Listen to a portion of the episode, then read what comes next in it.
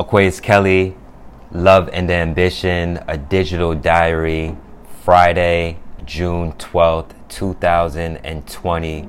The time now is 12:27 p.m. and I wanted to start this off saying 15 years deep.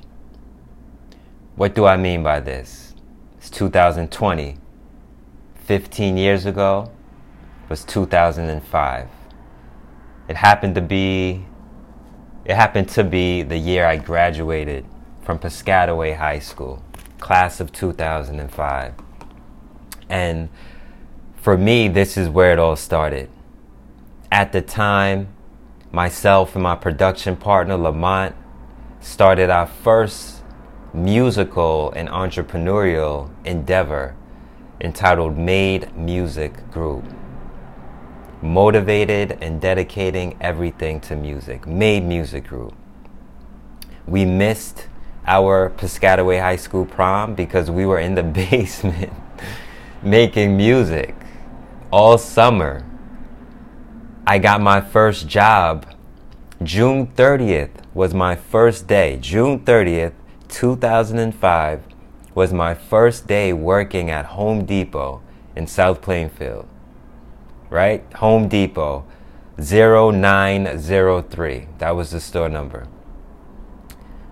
903, South Plainfield. And I was working in departments 21, 22. Whoever has experience at Home Depot knows that or should know that. That's lumber and building materials if it hasn't changed. I don't think it's changed. So for six years, from 2005 to 2011, I was working at Home Depot, just grinding six to three shifts. I did go part time because I was also in school, going to Middlesex Community College, and we're gonna walk through this entire journey. So just sit back, relax, listen. I'm gonna take you through the entire journey, year to year. And I was at Home Depot for six years, and I was balancing that with my passions and with my visions of what I wanted my future to be.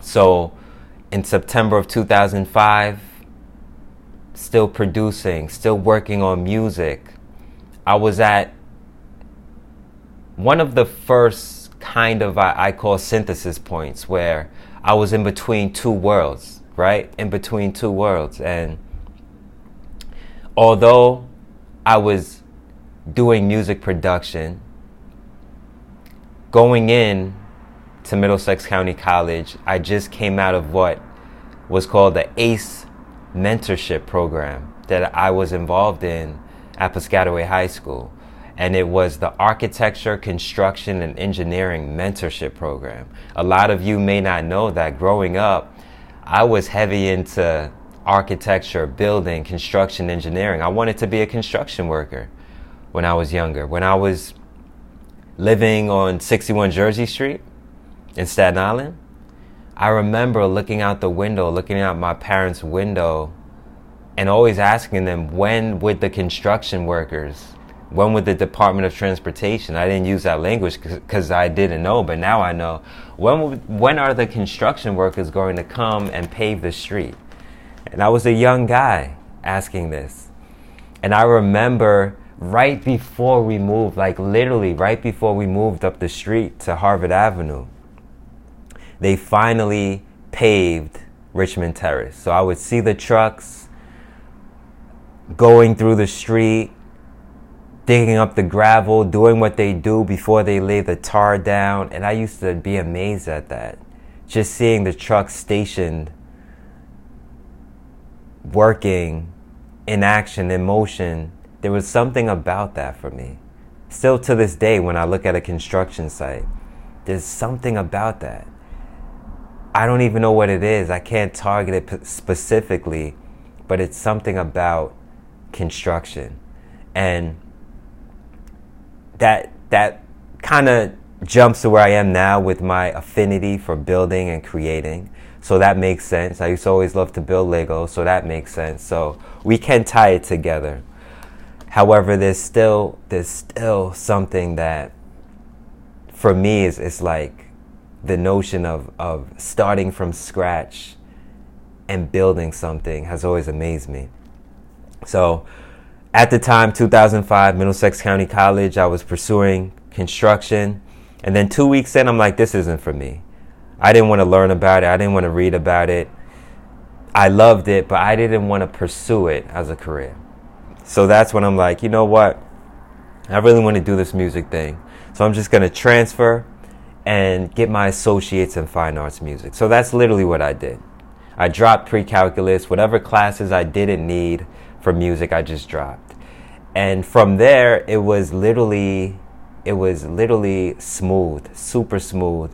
Got A's, got honors, music classes, and I prepared to make the transition to City College. I wanted to major in something that would get me closer to music production. And the closest I can get to music production was an audio engineering program.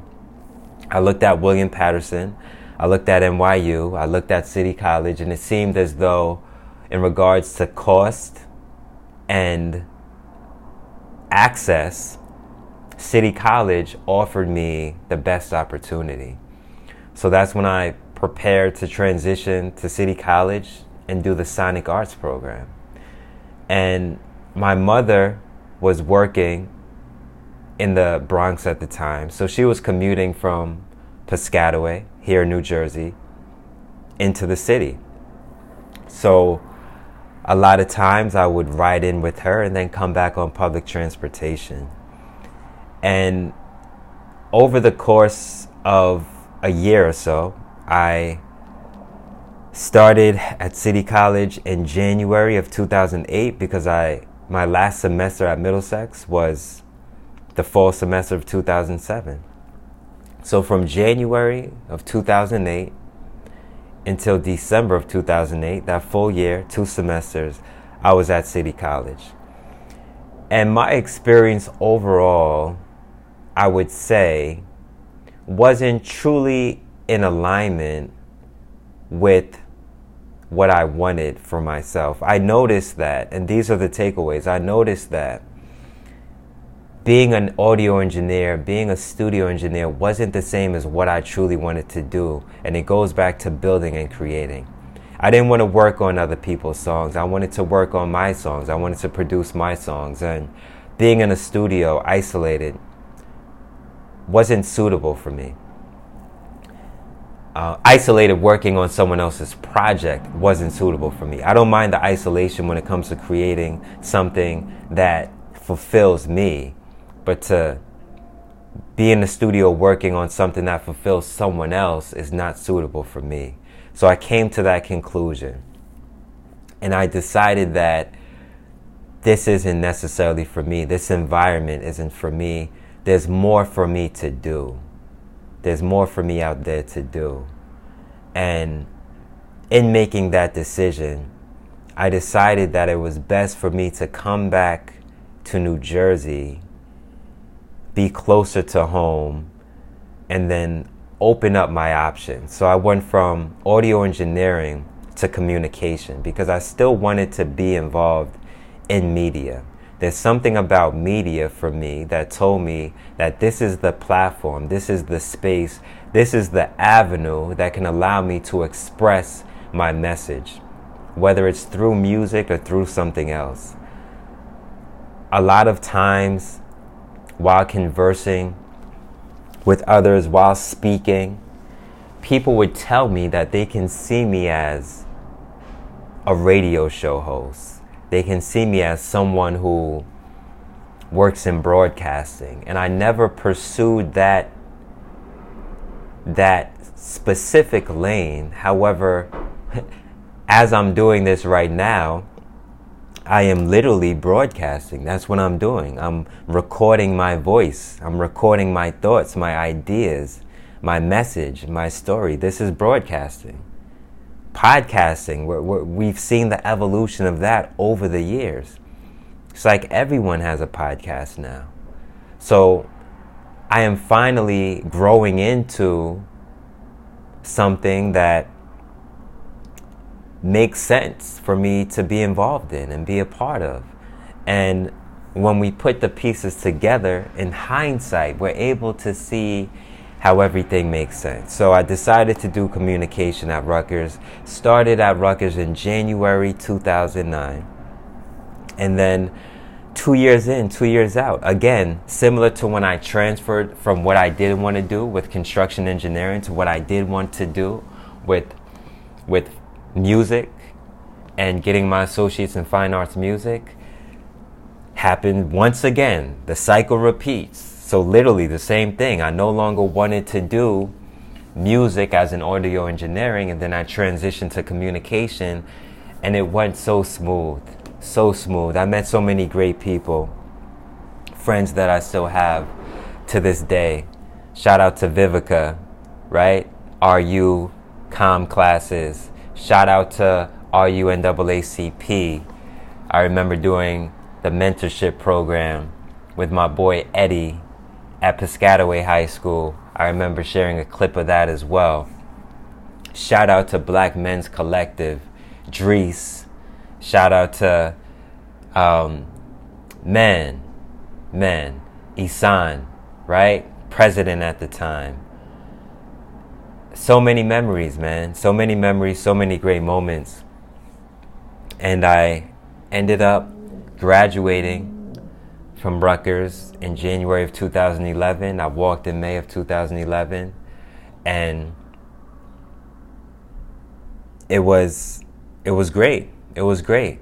So that is essentially my college career, my transition through college. And in April of 2011, I, I remember having this written down somewhere. I can't access the notes now, but I felt the need to open up even more. And I feel as though I became more socially conscious in regards to what can I do on a global scale? What can I do to be more involved in the community? What can I do to make a larger difference? And these are all questions that came to me because, again, at the time, I was still working at Home Depot, April 2011. I was still at Home Depot because I didn't leave Home Depot until July of 2011. And I just kept asking myself, okay, there's something more out there. I want to create change. I want to impact the lives of people. What can I do? And about a month later, I remember receiving an email that stated something along the lines of Are you looking to change the world? And this came from City Year. At the time, I had no idea what City Year was or what they did. And in doing my research, I looked into it and I found out that City Year was a part of AmeriCorps. And essentially, AmeriCorps is an organization where they have corps members that serve different communities around the country. And they have Peace Corps, which serves communities globally in different countries. And it really suited my interests. It caught my attention. It's like, this is exactly what I need. So literally, my question was answered through that email. So I shared it with, I remember I shared it with my sisters. I remember speaking to my older sister who passed away, Renetta, rest in power, about it. Speaking to my mother and father about it. And I applied. So they have different different cities that they serve. And on my list at the time, I was thinking LA and Miami. And the reason why I was thinking LA and Miami is because again, I was still involved in music and media, so I wanted to go to a city that offered that scene and, and that access to music, media, entertainment, culture. And of course, when we think of that, it's New York, but I'm already pretty much in New York. I'm from New York. I live in Jersey now. I'm only 40 minutes away. I go there all the time, so I know that market. I happened to go to LA in April of 2011 as well for ASCAP Music Expo. Anyone who's not familiar with ASCAP, it's a performing rights organization. And they, I don't even know if they still have it, but they had, if they don't still have, the ASCAP Music Expo. And it's just like any other conference focused on musicians, songwriters, publishers, producers, etc., composers. And I went there and I had a good time. I stayed with my boy Chris. Shout out to Chris Jones. He was going to UCLA at the time and we had a good time. Um, however, I wanted to explore a new scene. I've never been to Miami. And I thought, you know what? I'm to apply to Miami and LA. But I really want to test out Miami. I want to try out Miami. I, I hear good things about it. I've never been there. It's a lot warmer all year round. It's a warmer place to be. And I'm like, I, I want to go for Miami. So I applied for LA, Miami.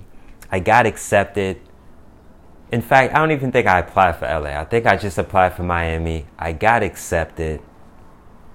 And it was one of those immediate decisions where I make. There are times where as as what's the best way to put it? As calculated as many people know me to be, there are times where I just make a decision. Like, yo, that's it.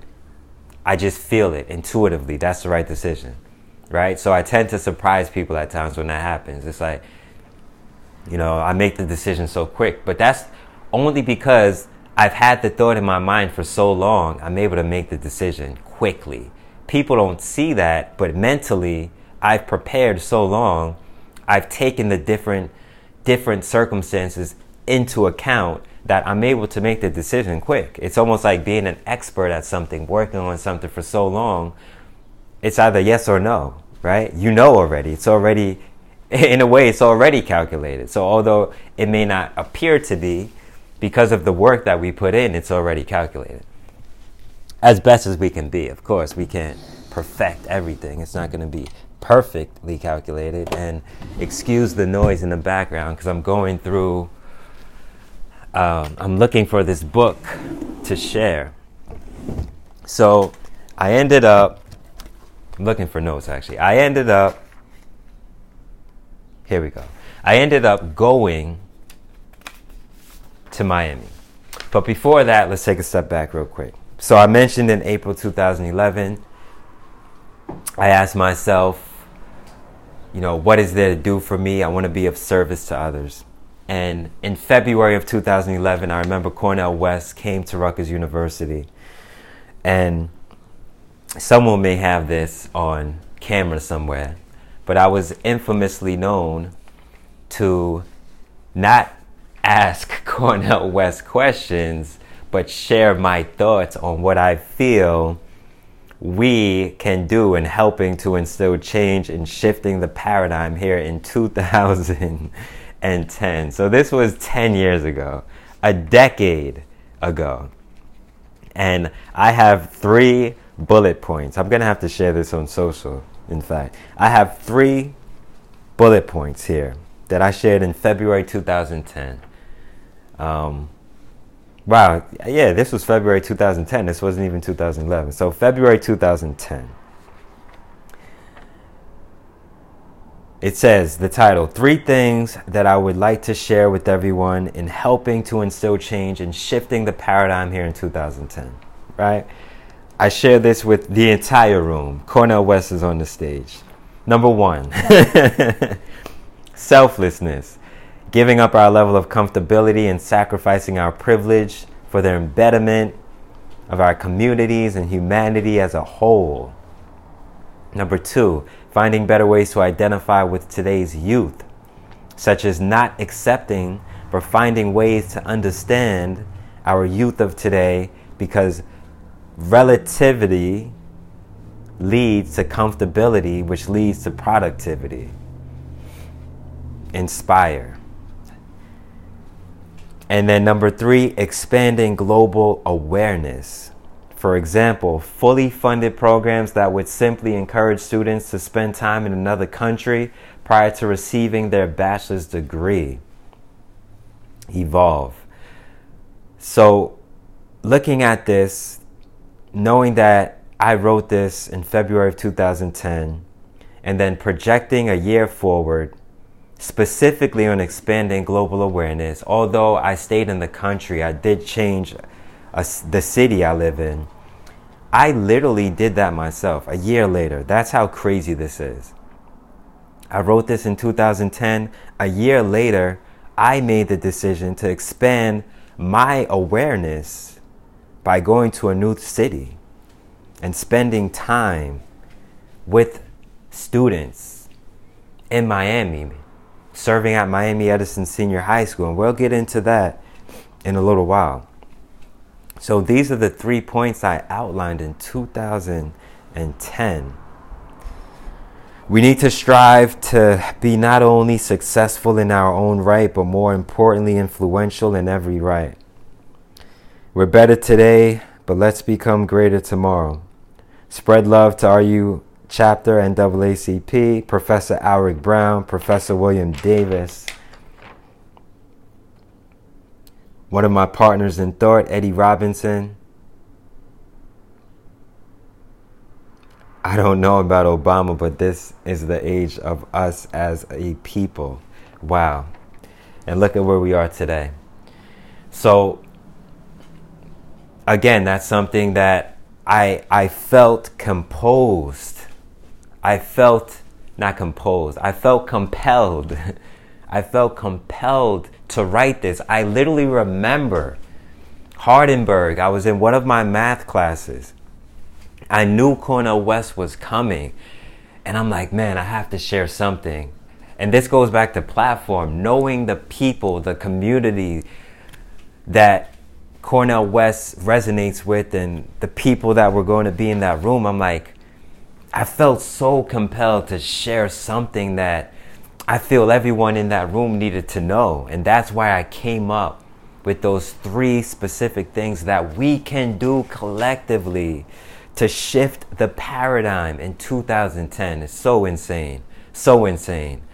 And I needed to do it. Nothing was going to stop me from delivering this message. It almost felt as though it was heaven sent. Literally. Like nothing was going to stop me. I was going to deliver this message. And I did people weren't weren't happy because I didn't ask the question for the Q&A, but I did what I had to do. And forever it will be etched in history because even me going back and sharing that now says a lot about where we are now and even how I got to where I am now and my thoughts back then and how they align with my thoughts now. So it's it's very divine, extremely divine. So let's go back to 2011. I moved to Miami. And it was really on a whim. Like, again, I felt compelled to move to Miami. I think compelled is going to be a theme because it's literally the foundation of all of the instruction inflection points through this journey the feeling of being compelled, right? And I felt compelled to move to Miami, so I did whatever I had to do to make it happen. I sold close to 2 G's worth of sneakers. All my Jordans I sold. Literally. I'm in Miami receiving notifications of Jordans that are selling because I took them all to Flight Club on consignment before I left. I remember going into the city before I left for Miami and just putting all my Jordans up for consignment. So I was receiving emails and notifications up until probably December of 2011 about my Jordans being sold. And this is what helped me to pay the rent while I lived in Miami. This is what helped to sustain me living in Miami. I didn't even know who my roommates were going to be. All I knew is I was going to be living with three other guys, three other roommates. That that happened at the last minute because another guy bailed out. So I took that spot. We lived on Northwest First Avenue in downtown Miami. 33136. 18th floor. I think it was 1805. Travis, my boy Travis knows better than me. I think it was 1805. I think it was. And it was an amazing, amazing, amazing time. The most memorable experience in my life to date was when I lived in Miami. City Year was such a rewarding, transformative experience because not only did I get the opportunity to work in schools, but for me, it was the work outside of the schools that helped to really invigorate the work that we did in the schools. I really enjoyed the volunteer projects on the weekends, getting my hands dirty, beautification, murals. I had the opportunity to step more into leadership, and this was a defining moment for me to step into leadership because I was encouraged to do so. I was supported to do so through my program manager, Giddy, at the time. Shout out to Giddy, who helped to present me with the opportunity to speak during our MLK service day in, in January of 2012. This was a large opportunity, speaking in front of hundreds of people, hosting in front of hundreds of people. And the support, the belief in me to be able to do that and deliver means so much to this day. That was such a, a transitional moment, a pivotal moment. The support from the entire City Year team, leadership team, Karen, Dan, Saif, Vivian, everyone, everyone. So I appreciate that. And as much as I wanted to stay in Miami, as much as I wanted to stay in Miami, it just didn't work out because I was I was planning to stay on as a social media strategist because at the time when I moved to Miami, I stepped back away from music because I didn't want to move equipment down there and I, I, wanted to just experience something else. But I did bring my camera. At the time, I had a Canon T3i. I was taking a lot of shots. I got that in April of 2011, actually, before I went to LA for ASCAP Music Expo because I wanted to take shots out there. And that's when we can say I actually got into the, the beginnings of what we can call documenting and storytelling. Really taking photos of the different events I went to and taking photos of, of artists and creatives and just documenting my lifestyle. I think that's that's where we can say that for me, storytelling really began through the medium of photography. And I did the same in Miami. And I built a reputation off of that. I documented and shot a lot of the events and fundraisers and galas that we did. And to this day, I believe I have over 5,000 photos from my days just documenting and shooting. And through that, not only was I documenting and shooting, but I was active on social media. I would post the photos on, on Facebook, and that's when I would really use the the the the brand, the hashtag a lover's ambition. That's essentially when I started branding, right? A lover's ambition. Because every time I posted a photo, I would use a lover's ambition.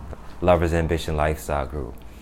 And that, real quick, speaking of a lover's ambition, that takes me back to July of 2010, where A Lover's Ambition was created, July 19th, 2010. And this, of course, is a huge moment because A Lover's Ambition is essentially what I consider the the essence of everything that I do today. And for those of you who may not know, A Lover's Ambition came to me. So again, compelled to go with the name, uh, heaven sent, divine, because it came to me after I was watching a Brian Michael Cox video on YouTube. And at the end of the video, it had a link to go to his Twitter. So I checked out his Twitter.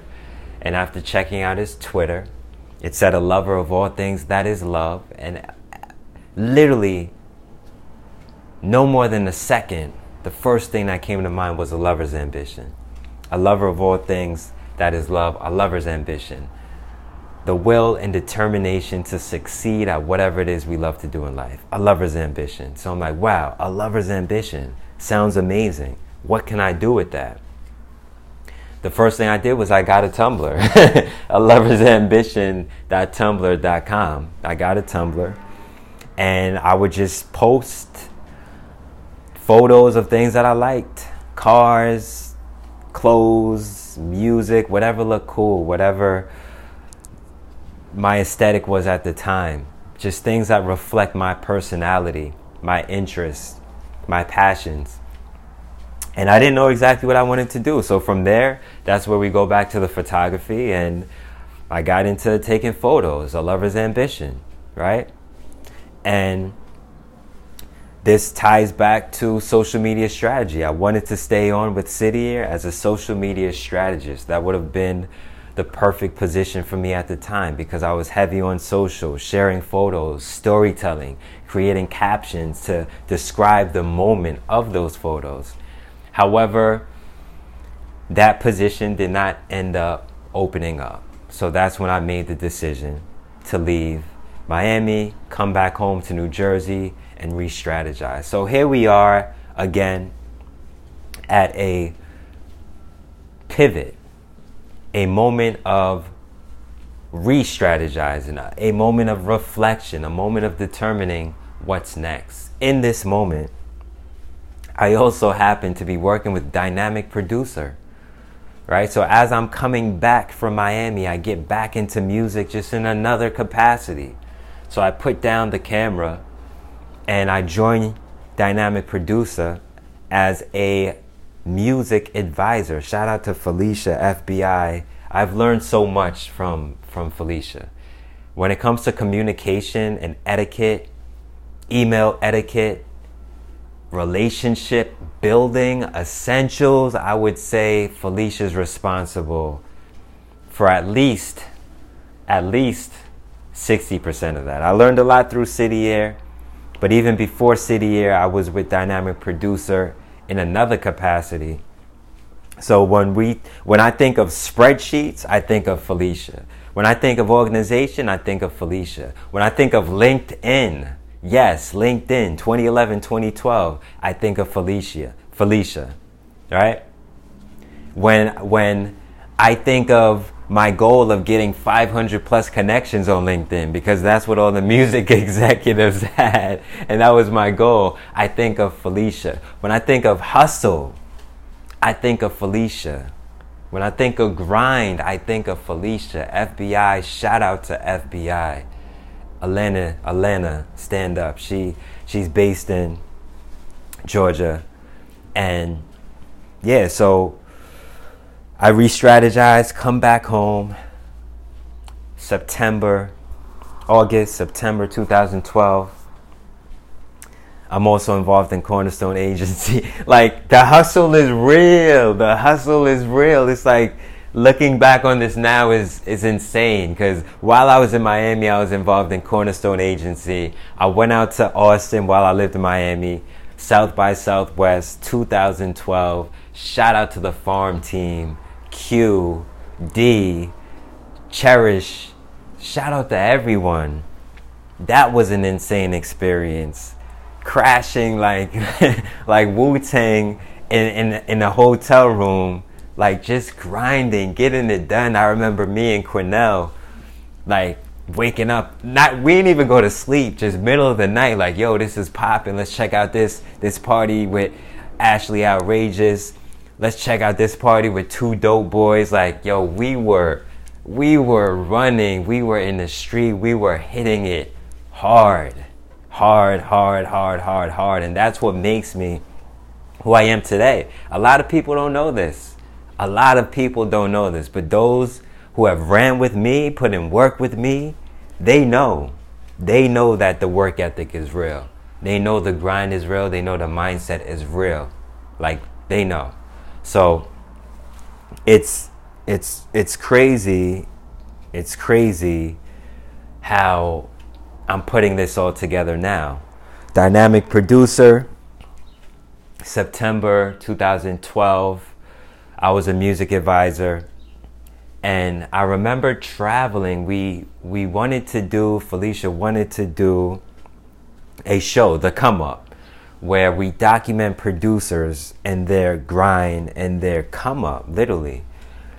So I was away. I was on the road for like a month. And and that in itself was a phenomenal experience as well. We pretty much traveled through um, the East Coast, most of the East Coast. We we touched, we hit Philly, we hit Ohio, we hit the DMV, Maryland, Virginia, uh, Baltimore, DC. We hit that entire area, and then we made our way down to Atlanta, and we were in Atlanta for like two weeks, where we literally had a house set up with producers creating uh, we we had segments where we invited different music industry professionals to come out and listen to the producer's music.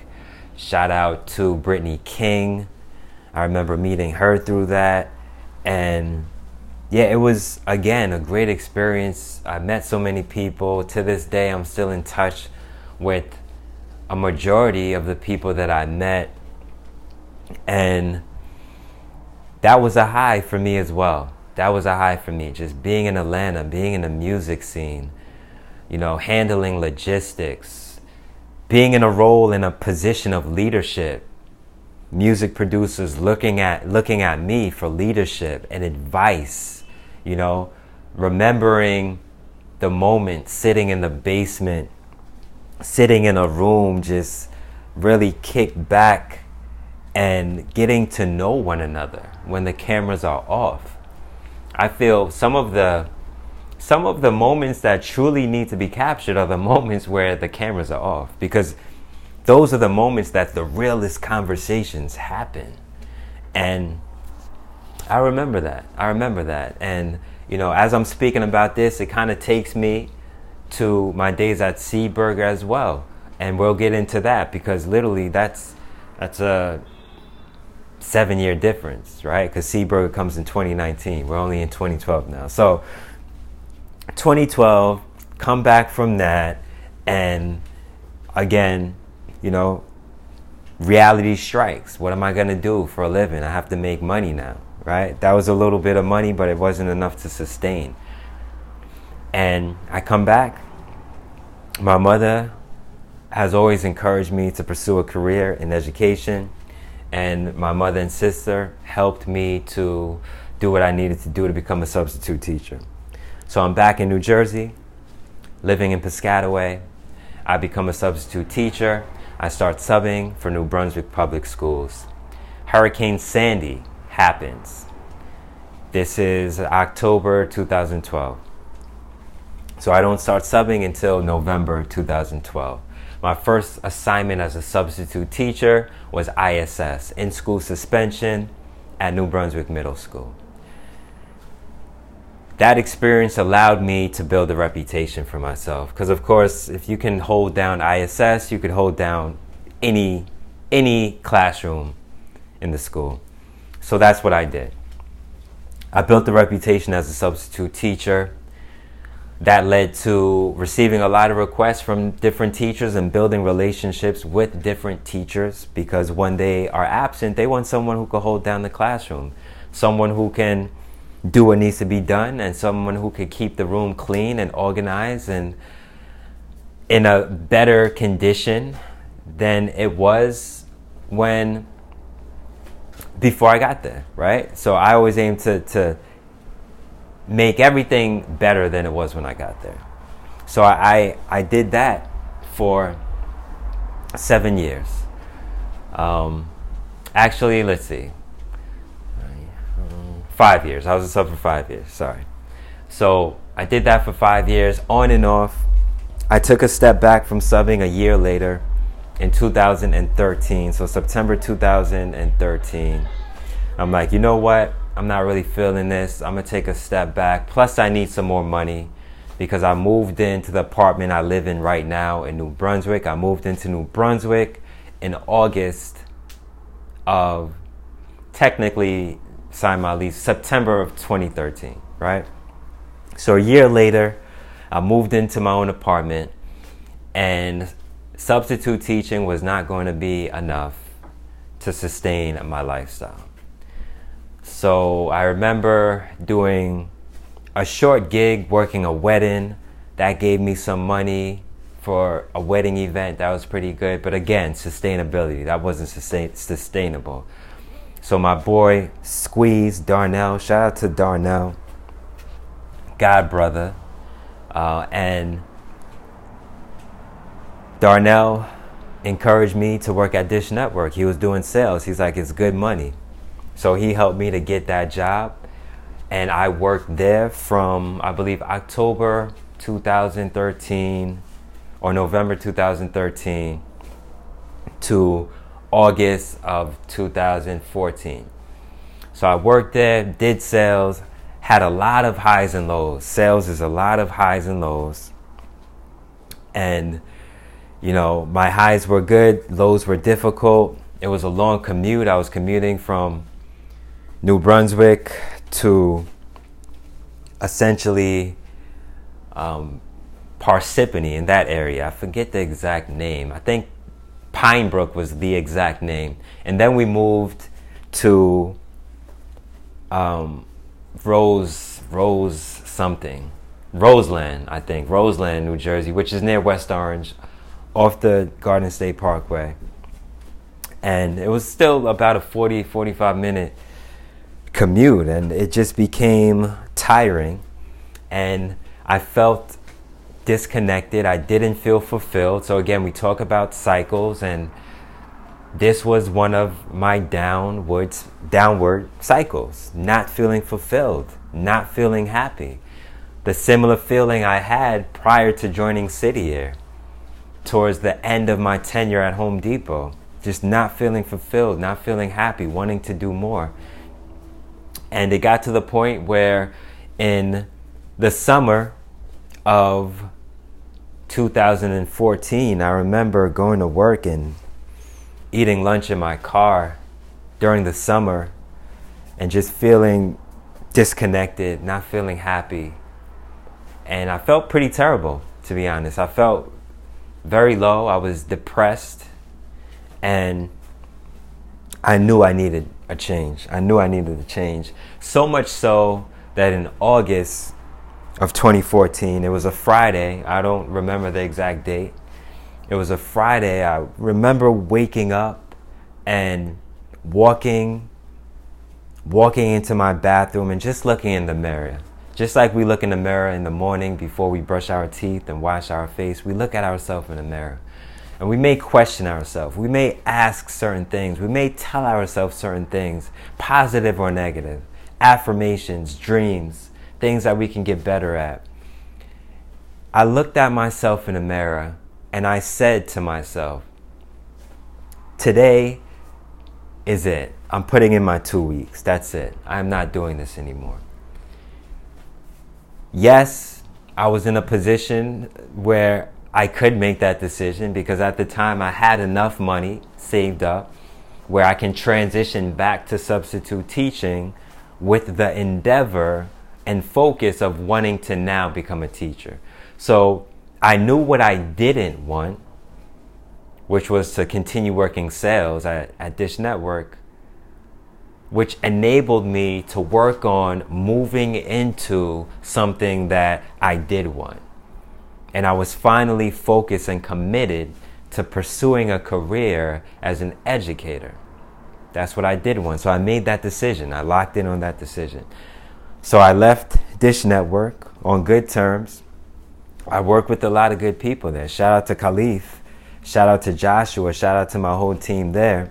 And I work with a lot of people and a lot of good people. However, it just wasn't for me. And I'm sure that the people I work with knew it wasn't for me. There was something else, something else for for me to do. So I left to pursue education and I told everyone there that and then you know, everyone supported me with that decision. So I want to say it's always great. It's always good to leave on good terms. We have to leave on good terms. I always encourage that. I always practice that, leaving on good terms. So I did that. I returned to subbing. This was September 2014. Started subbing with a whole nother perspective. I felt good. I felt I felt good being in the schools now. It felt right. I I I had more of a, an appreciation for it. And in doing that, I was still hustling, still working on other endeavors. I think at the time I was involved with Palm Music Publishing with my boy Matt, helping to get that off the ground, and I was overseeing A and R, so discovering artists and things of that nature.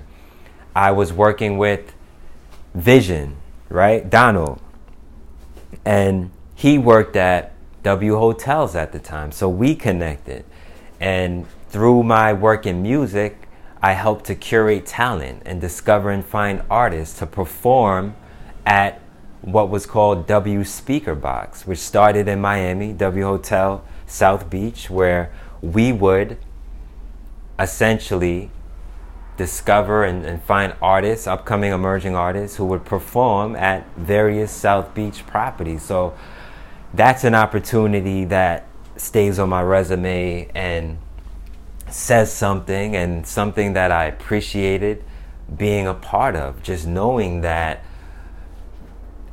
the love for music discovery and helping to provide opportunities for artists who are emerging in their career and put them on a platform such as W Hotels. That's a global platform.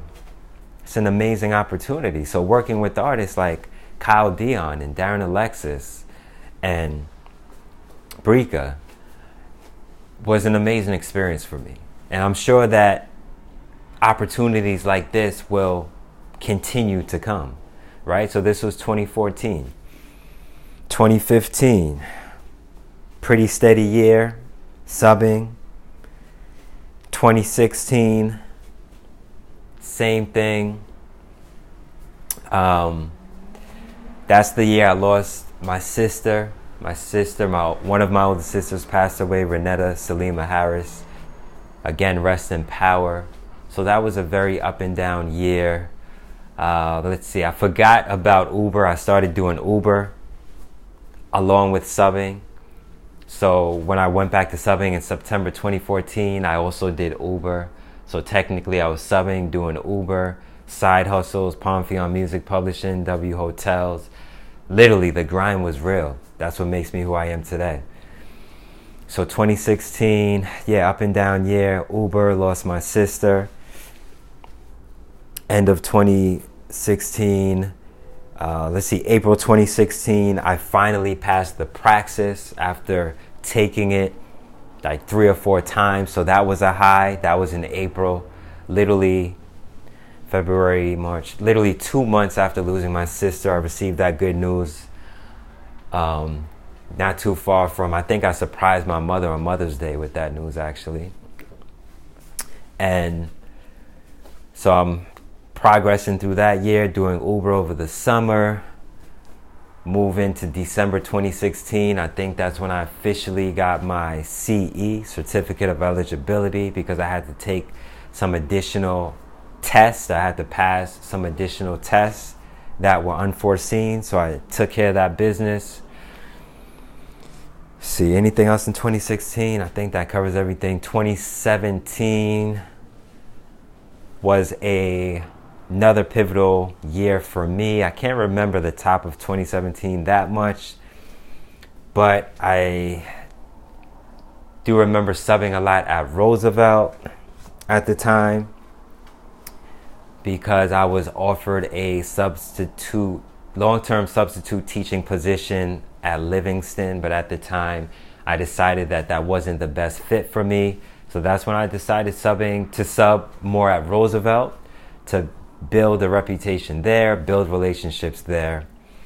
And I did that from about January to the end of the school year. I think that's the first year I attended the field day there. So I was literally there like almost every day, walking to sub there, taking positions there, and I've really built a sense of community there as a substitute. And over the course of the summer, I remember, actually in May, I remember reaching out to the principal at the time, Miss Gonzalez Lugo, and just following up, letting her know that I'm certified, I'm looking for full time positions. If they are looking for anyone to fulfill a position for teachers to hire, please let me know.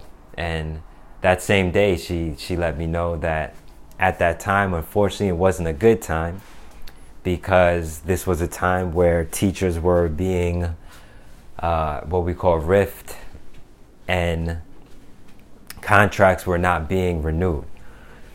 So I understood that.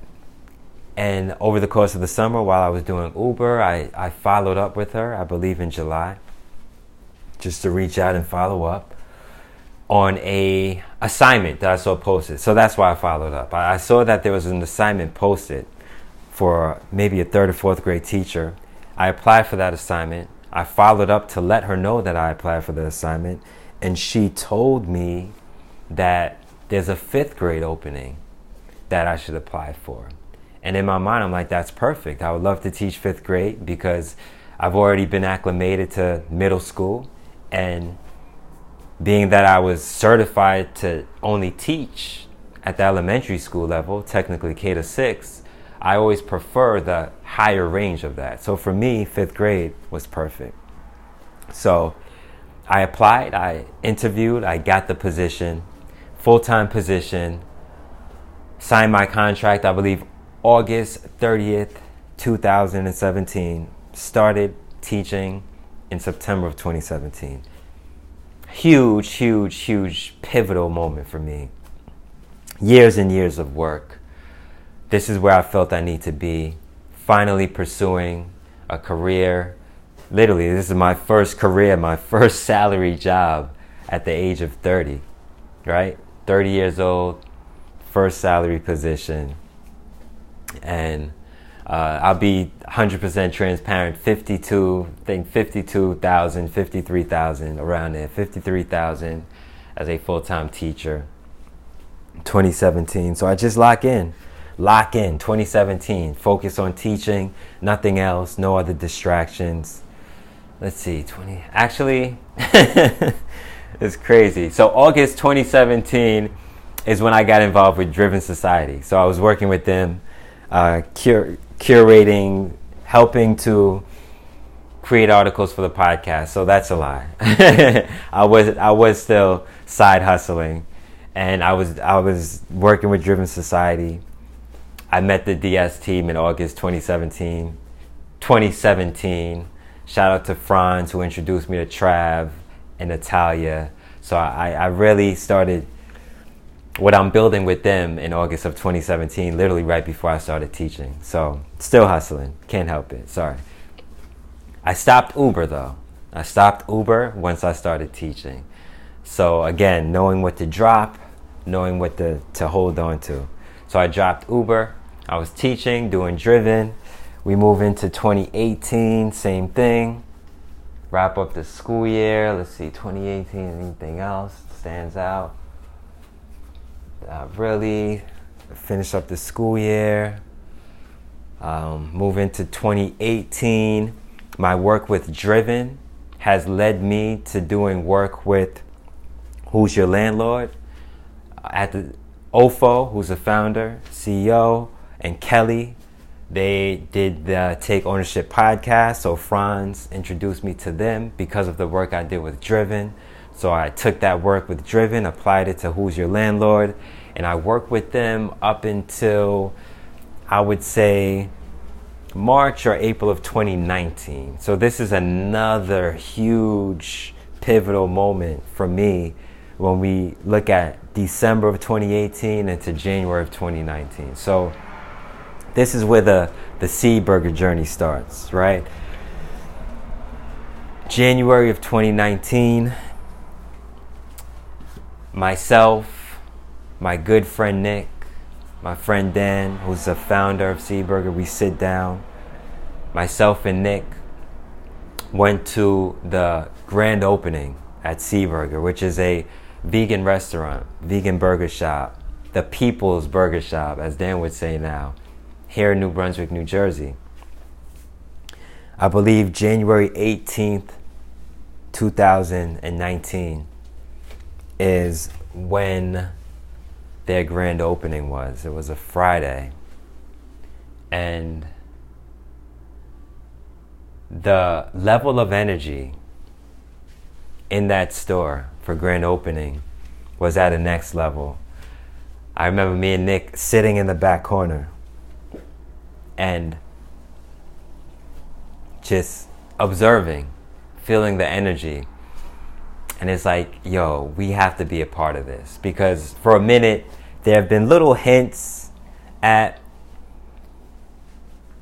at the, the team at the time, everyone, his family at the time, wanting us to join Seaburg in some capacity. We just wasn't sure how. And it wasn't until after grand opening that we spoke to Dan, like, yo, let's sit down, let's have a talk. Let's see if we can work something out. So that was a Friday. We had the discussion on Sunday and we decided to join the team officially as partners. And right after I got sick, so I don't, I can't remember exactly what my first day was, but I think the end of January into February, joined Seed Burger as a partner.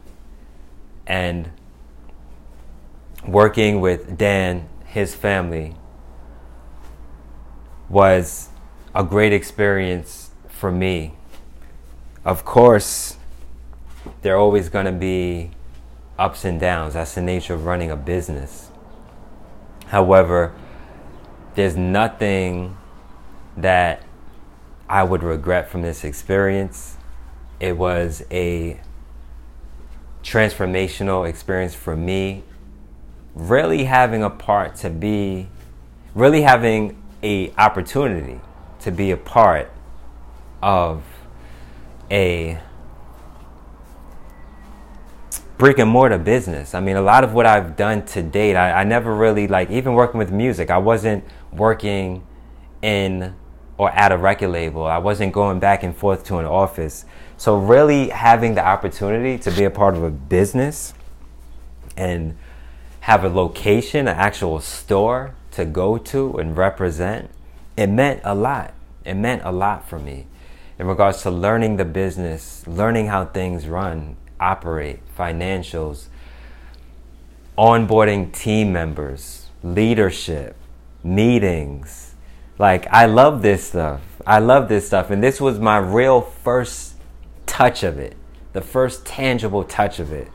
Actually, being a part of a team, creating a vision, living towards a mission, fulfilling a mission, serving people, serving the community, the conversations I've had with our customers,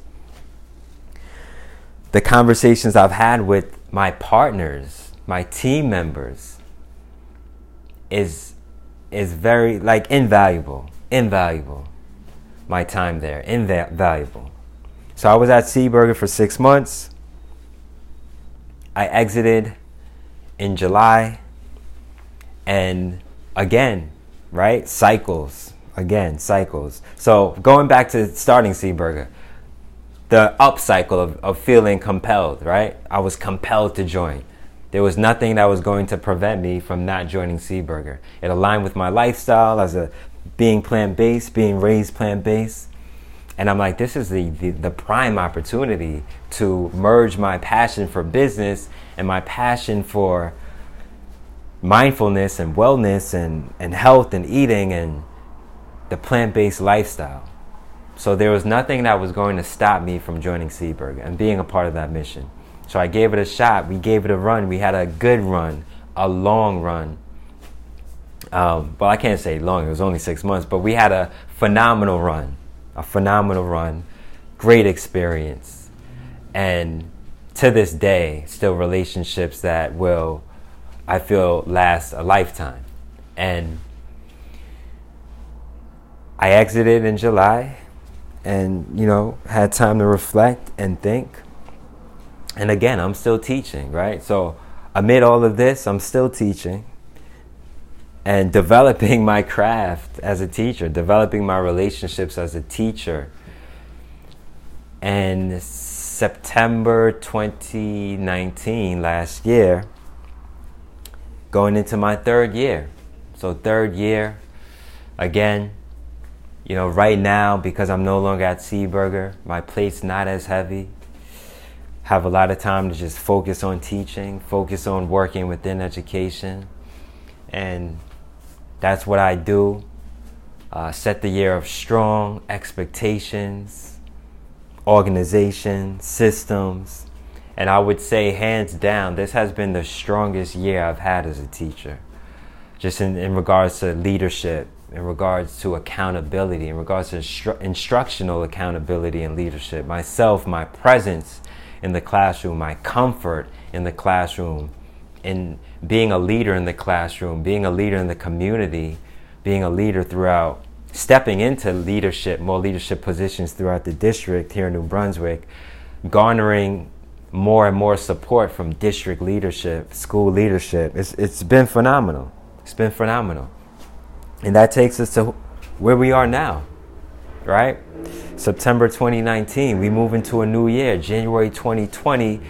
Next thing you know, March, bang, we're hit. Everything stops. Coronavirus, virtual instruction. And here we are now in June of 2020. A few months after virtual instruction, the economy's talking about opening back up on Monday. And I am here, just reflecting, thinking about the years that have gotten me to where I am today. 15 years deep, still creating, still building, still dreaming.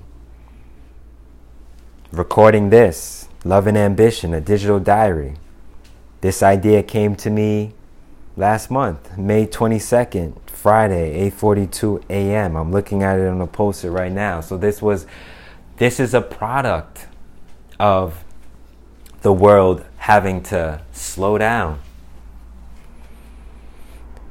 we Love Hub City. I forgot to talk about that. That was May 2016, right? So, not too far after losing my sister in 2016, creating We Love Hub City, a platform aimed at promoting positivity and inspiring the city of New Brunswick through bridging the gap between business, community culture, education, government. My work with that platform, creating that platform, was instrumental in me joining the Seed Burger team, my connection to the community, right? So making those connections. I finally created a logo for that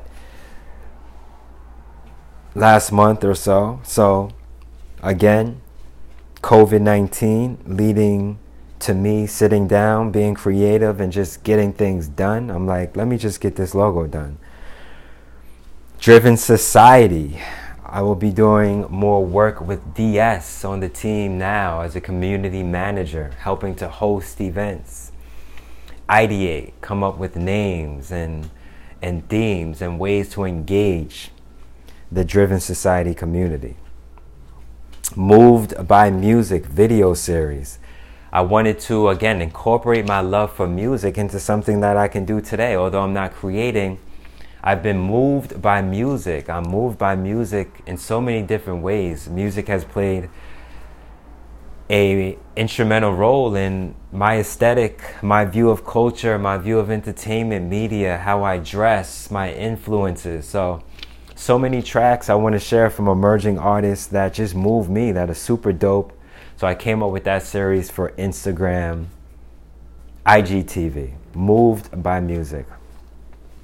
I just partnered with Civic League to create a Instagram live series that I host entitled Community Voices and that was the idea of Sean. Shout out to Sean Hewitt our relationship started back when I was a substitute at New Brunswick Middle School. So, again, looking at how relationships begin, looking at the genesis and inception of relationships, right? So, when I subbed at New Brunswick Middle School, we did a mentorship program with middle school students.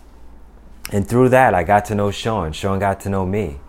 And here we are, several years later, working together working together to help promote the work that we're doing in the community, interview community leaders, talk about the importance of community and connection, and really help to spread and raise awareness for our community organizations here in the city of New Brunswick. So that's powered by the Civic League.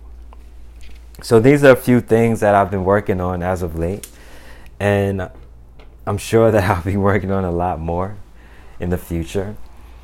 So, 15 years deep. 15 years deep. This is the work. I'm sure I missed something. I had to have missed something. But this is the work. This is the work. Whoever's listening to this and made it through over an hour, this is the work. This is the work. We must love it. We must adore it we must know that it takes one step, one step at a time, one interaction at a time, one relationship at a time. We must covet and cherish those relationships and treat everyone with respect and always look to learn and listen. We learn so much through listening.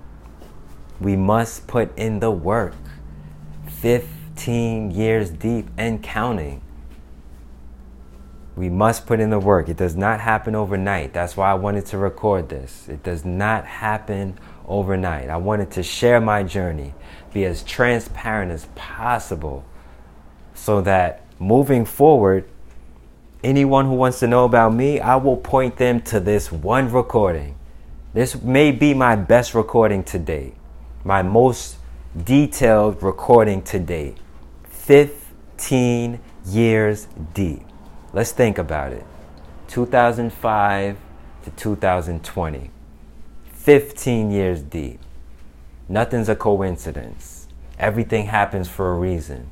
There's a reason why we're slowed down right now. There's a reason why I'm even in my room at 12:27 p.m. when I would typically be getting ready to go on lunch break. And I wouldn't even have the opportunity to record this message if it wasn't for this moment. How insane is that? Everything happens for a reason. So, with that being said, again, 15 years deep. Let's keep putting in the work. Let's keep everything in perspective. Let's not give up on ourselves. Let's keep pushing. Aquarius Kelly, Love and Ambition, a digital diary. Much peace, much love, much happiness. Enjoy the weekend.